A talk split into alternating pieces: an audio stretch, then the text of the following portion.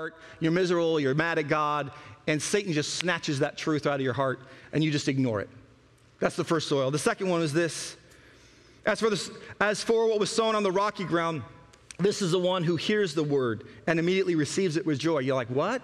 Wait a second. There's a person who can hear the word and receive it with joy, like maybe even pray a prayer, maybe even come to church and, and, and think they've given their life to Christ because they like the idea of who Jesus is? Yes. Yet he has no root in himself, but endures for a while. And when tribulation or persecution arises on account of the word, immediately he falls away.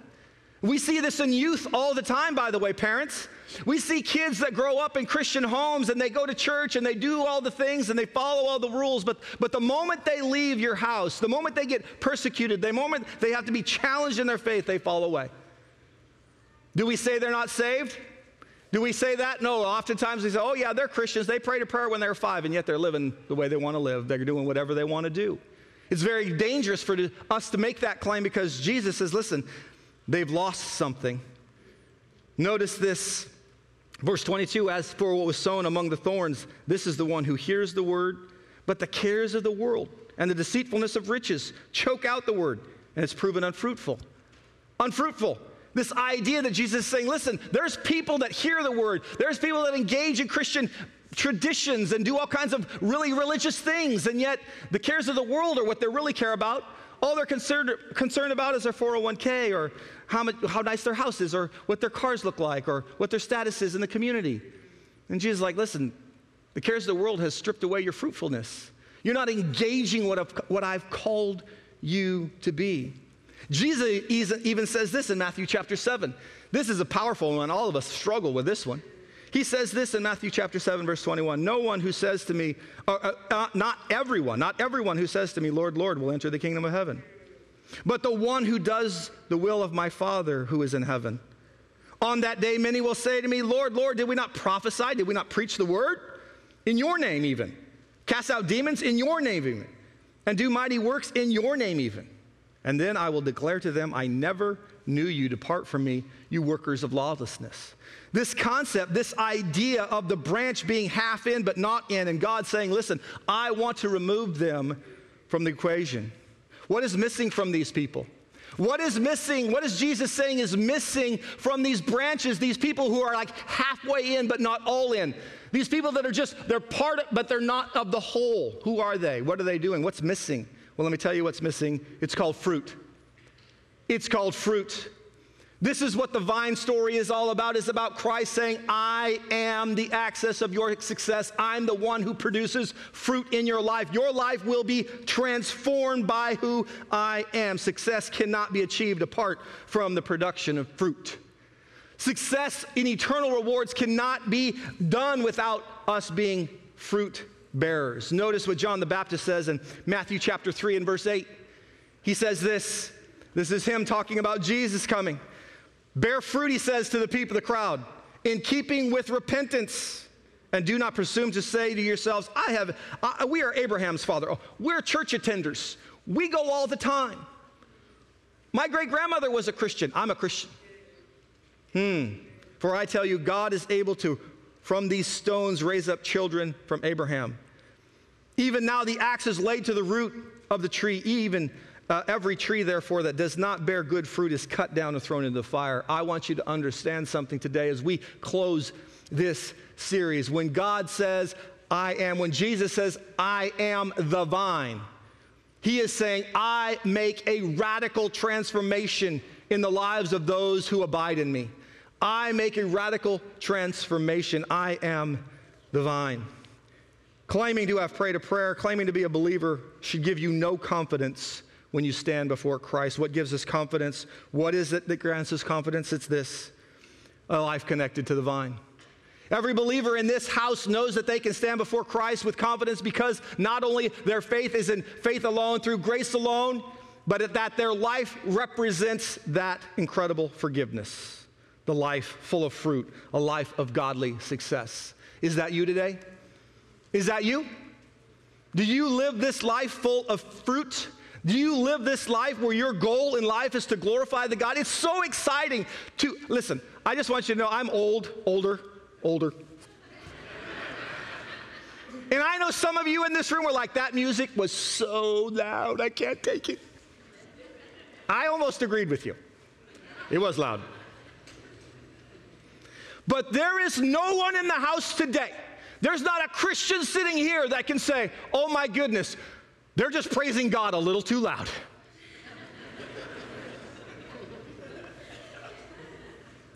you could take that up with Him. Oh God, you want us to be dignified. Praise the Lord. No, no. Wow. Let's shout His name. Let's declare His truth. I mean, let's live a little differently. It's going to be uncomfortable. It's like living on the edge. I know a lot of you when I preach get nervous about me bringing around this step. My staff is like, I'm just waiting for you to fall down those stairs. I like to live on the edge. But the truth is this living on the edge for Christ transforms your very essence, who you are. The I am clearly warns us that if we're not part of the vine, we, if we're part of the vine, we will produce fruit. We've got to stop, church, acting as though we've just prayed our prayer, we received Christ, and that's the end of our story. It's not the end of our story. We're just beginning because Christ is the vine. He is the one. So, what in the world? You're like, Pastor Ron, uh, yeah, great. But, but what is fruit? What is fruit? Well, let's just let's just do a little homework. What is it that we talk about when we're saying you'll produce fruit? What is it that your life as a Christian is pursuing? What is it that we should be longing for and working towards and desiring in our hearts that the Holy Spirit would convey in us? What is it that we should walk around with such incredible boldness and lack of fear, fearlessness for the Christ, the cause of Christ? Let's read Galatians chapter 2. We know the fruit of the Spirit is this love, joy, peace, patience, kindness, goodness, faithfulness gentleness, self control, men and women. Against such thing, there is what? No law. Why is there no law against such things? Because let me just tell you something. The world full of this cannot have enough. How much goodness can you have in a day? You can't have too much. You can't be too gentle. You can't be too kind. You can't be too loving. This is why Christ's way is unlimited. Our freedom is overwhelming because what God has called us to do, we can be all in. We can shout, we can scream, we can worship God, we can do the works of God with all vigor. Why? Why? Because there's no law against it. Like God's not gonna say, ah. There are things like that that God says, hey, don't, don't get too excited here. But this stuff, absolutely not. This fruit that God has called us to be. How about this one? Philippians chapter 1, verse 9. And it is my prayer that you love many, abound more and more, that your love for many would abound more and more with knowledge and all discernment, so that you may prove, I love that word, approve what is excellent, that you may approve what is excellent, and so be pure and blameless for the day of Christ, filled with the fruit, listen to me, with the fruit of righteousness that comes through who? Christ Jesus, the vine, to the glory and the praise of God. Wow. Fruit of righteousness. This is what we're talking about. Righteous living. Notice Ephesians chapter 5 and verse 8. For at one time you were in darkness, but now you are light in the, in the Lord. Walk as children of the light. What is the fruit of that? For the fruit of light is found in all that is good, all that is right, in all that is true. Is this how you're living? Is this the proof that you have fruit in your life. Why? So that you may discern what is pleasing to the Lord and take no part in unfruitful works of darkness, but instead expose them. The end of that parable we were earlier talking about, about the soils, talking about how you can be halfway in and halfway out. That parable ends with the last soil, which is the good soil, and it says this in Matthew 13 23. As for what is sown in good soil, this is the one who hears the word, understands the word, he indeed bears fruit and yields. In one case, a hundredfold, in one sixty, and one thirty. Christ is rep- reproducing, fruit is, is reproducing Christ's likeness in our life. Fruit that we're talking about, when I say, hey, is your life full of fruit? It is producing Christ's likeness in your life. pursuing something on a whole another level. The idea of love, joy, peace, patience, kindness, goodness, faithfulness, gentleness, and self control. These things are critical. Fruit is producing what is good, right, and true. Fruit is producing, reproducing you in someone else's life. If you're not investing in the life of another, if you're not looking to those who do not have or are not grafted into the vine, I challenge you. Get up off your feet, have no fear, start sharing the word because our goal in life is to produce fruit people who love Christ. Why do we have a church? So we can fellowship and worship the King? Absolutely. But our job as a church, as a unit, is to glorify God by sharing His word with all that are out there.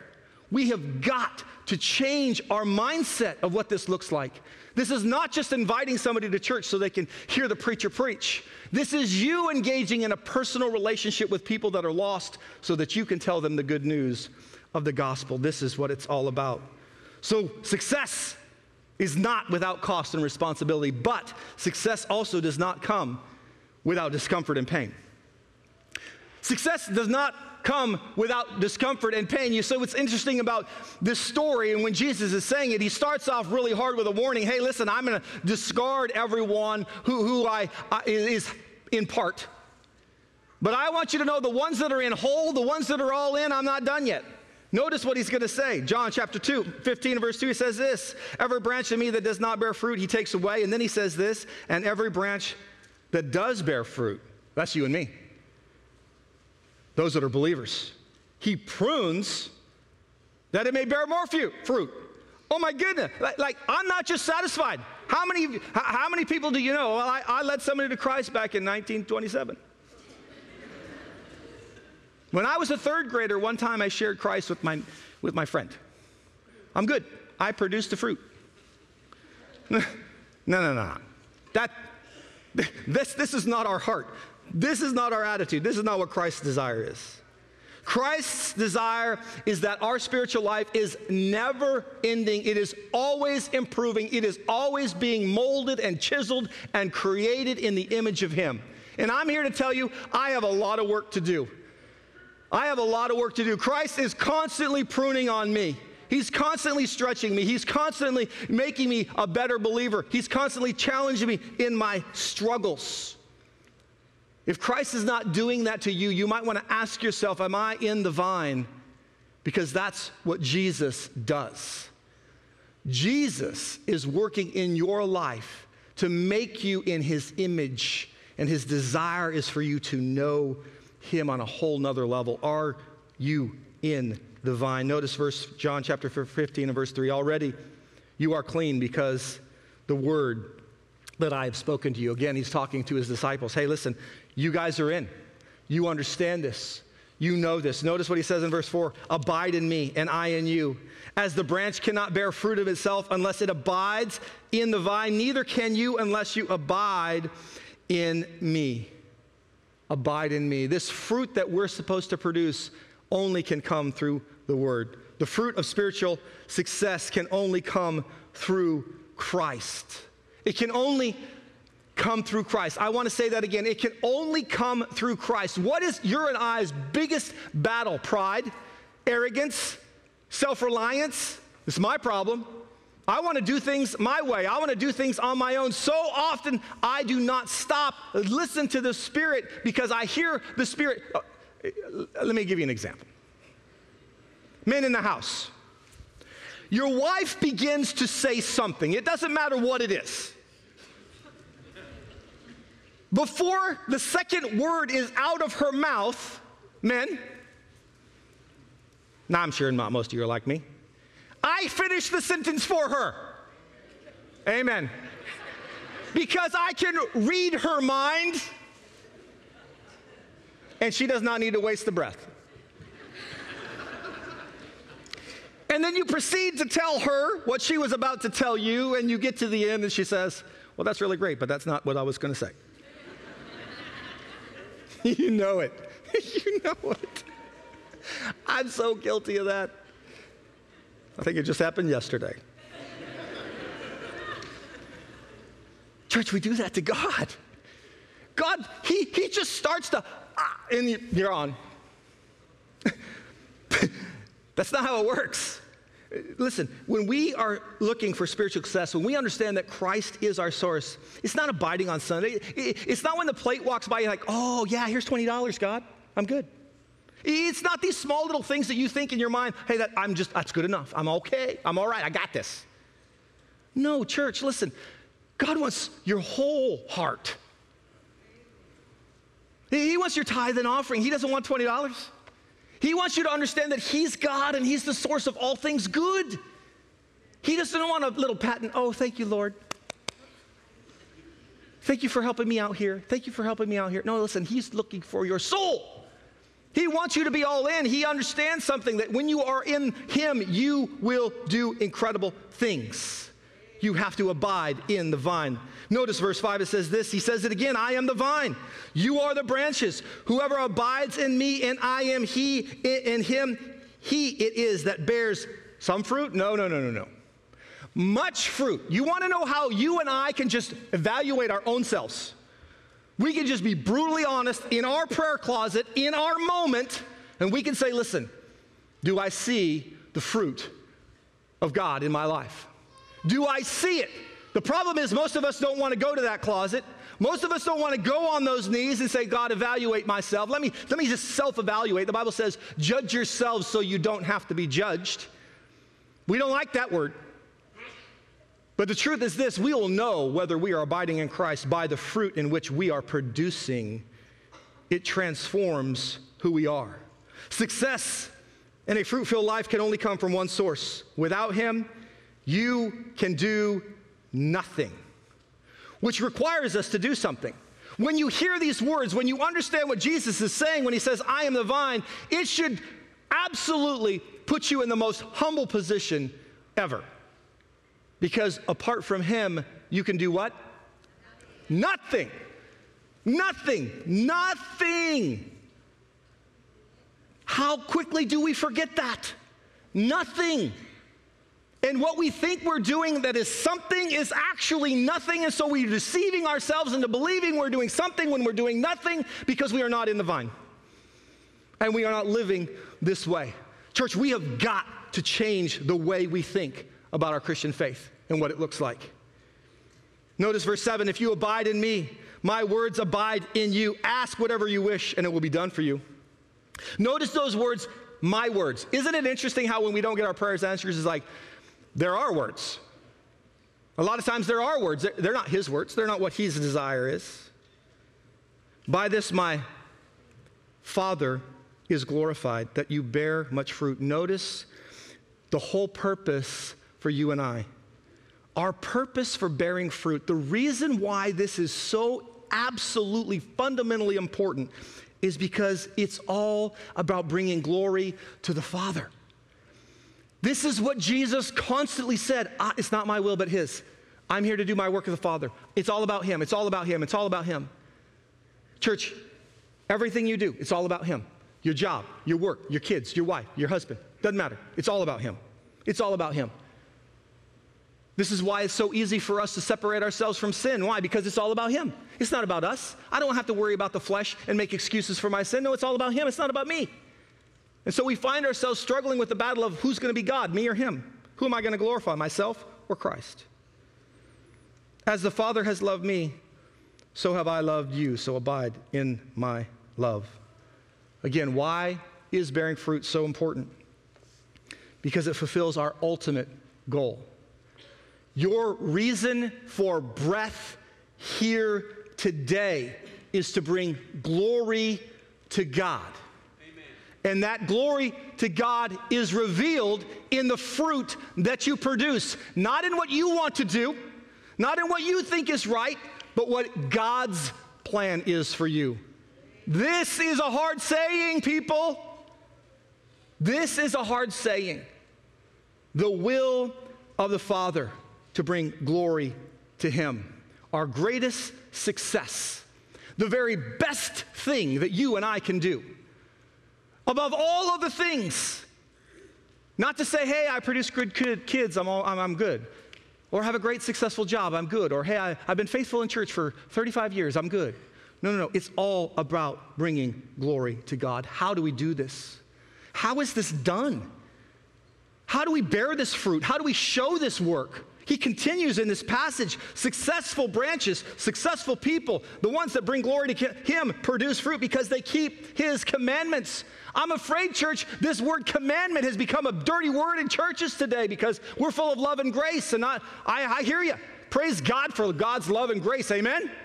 We are all sinners.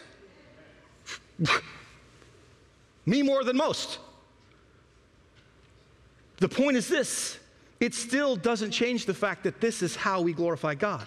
Notice in verse 10 if you keep my commandments, you will abide in my love. In other words, the book, the word of God, is not for us to miss out on life, the book is for us to actually abide in Him. He says, Listen, these are the things that it, fruit equals, and this is how you do it right here.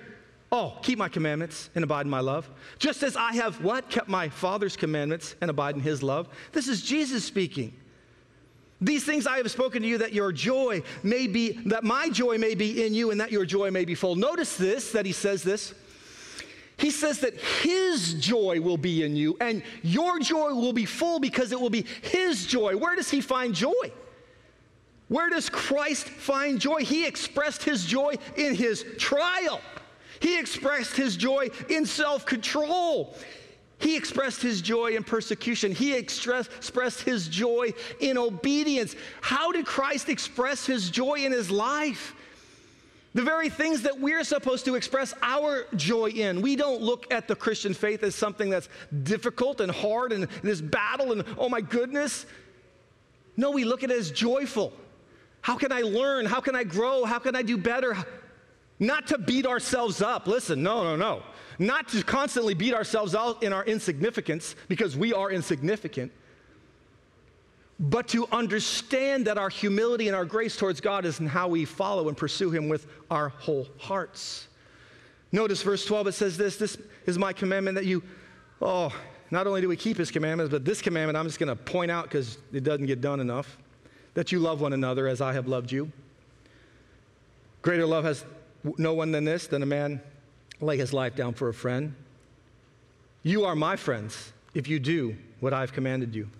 You see, successful fruit producers love God, they love the brethren, they love the lost, they love their enemy.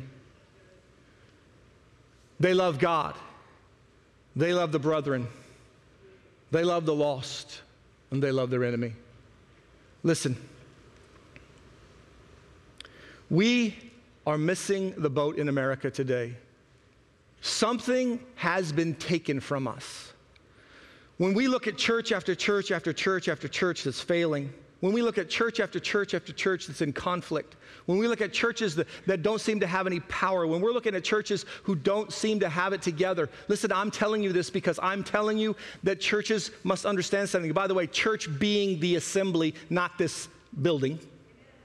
The people, this church, you, the reason why sometimes we find ourselves struggling is because we don't comprehend what it really means to love. Our love is for self which is not in the vine. It's just something outside of the vine. We are called to love. We're challenged to obey his commands, and that command, the number one, is to love. But he wraps up this challenge. He, he wraps up this story by challenging each and every one of us. And let's just look at it right here. In John chapter 15 and verse 15, he says this. This is powerful, guys. No longer do I call you servants, for a servant does not know what his master is doing, but I have called you friends. For all that I have heard from my Father, I have made known to you. We sing that song, I am the friend of God. Sometimes I think that we lie more in singing than we do in living. Sometimes I say, think we sing words because they make us feel good about who we are, not understanding the words that we're saying. When you say you're the friend of God, that is someone who abides in Him, who is seeking to follow His commandments, who has surrendered humbly to pursue him with their whole hearts. Why? For the purpose of glorifying the Father, glorifying God. That's who we're called to be. Church, we got we can't miss it. We can't miss the point. We're here to glorify the Father. Notice how he continues. You did not choose me, but I chose you and appointed you that you should go and bear what? Fruit. That your fruit should abide, so that whatever you ask in the Father's name, he may give it to you. These things I have commanded you, so that you will love one another. Our challenge is powerful. The challenge today is powerful. It's this successful fruit producers know the source. They are friends of Jesus and they live accordingly. They live an obedient life. They are chosen by Jesus and they respond to his call. You who were chosen by Christ, you who held the very Holy Spirit convicting your soul, who said, I will surrender my life and follow you, we are called to respond. Successful fruit producers that are in the vine abide in Christ. We like to say it this way we make a big deal about following Jesus everywhere we go. We make a big deal about following Jesus everywhere we go. Is that you? Are you abiding in Christ in such a way that everyone in the house, everyone that you walk around, everyone who knows you knows that you make a big deal about following Jesus? Because that is your life. And notice this the last one was this we love like Jesus. We make it a personal cause in this church to transform every soul, every life in the state of Alaska with the gospel of Jesus Christ. This is what God has called us to do. If you lived in Florida, your call would be to transform everybody in your neighborhood and everybody in your city and everybody in your state in Florida. But our cause right now, our call is Anchorage. Our call is our neighborhoods. Our call is our families. Our call is the state. And we will continue to do so until we reach the entire world with the gospel. We can, listen to me, no matter what's happening politically, we can never lose heart. We can never lose focus. We can never say, well, the Lord must be coming back, so let's all just take a chill. Let's just all wait and watch. Remember the people that were watching? They got left behind. Let's not be them. Let's proclaim till the moment we hear the trumpet sound. Let's live accordingly until the moment Jesus takes our last breath. Let's give our lives to Christ and abide in the vine.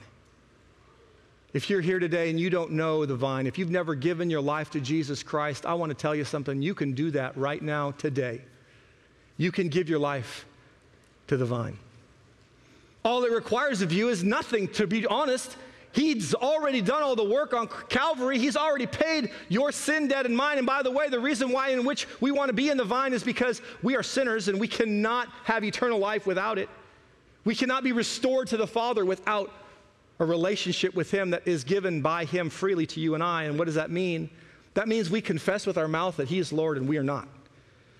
We believe in our heart that He has the power over death, and He proved it on the cross when He died, was buried for three days, and rose Himself from the dead. That power is the power we must believe in to have a relationship with Jesus Christ.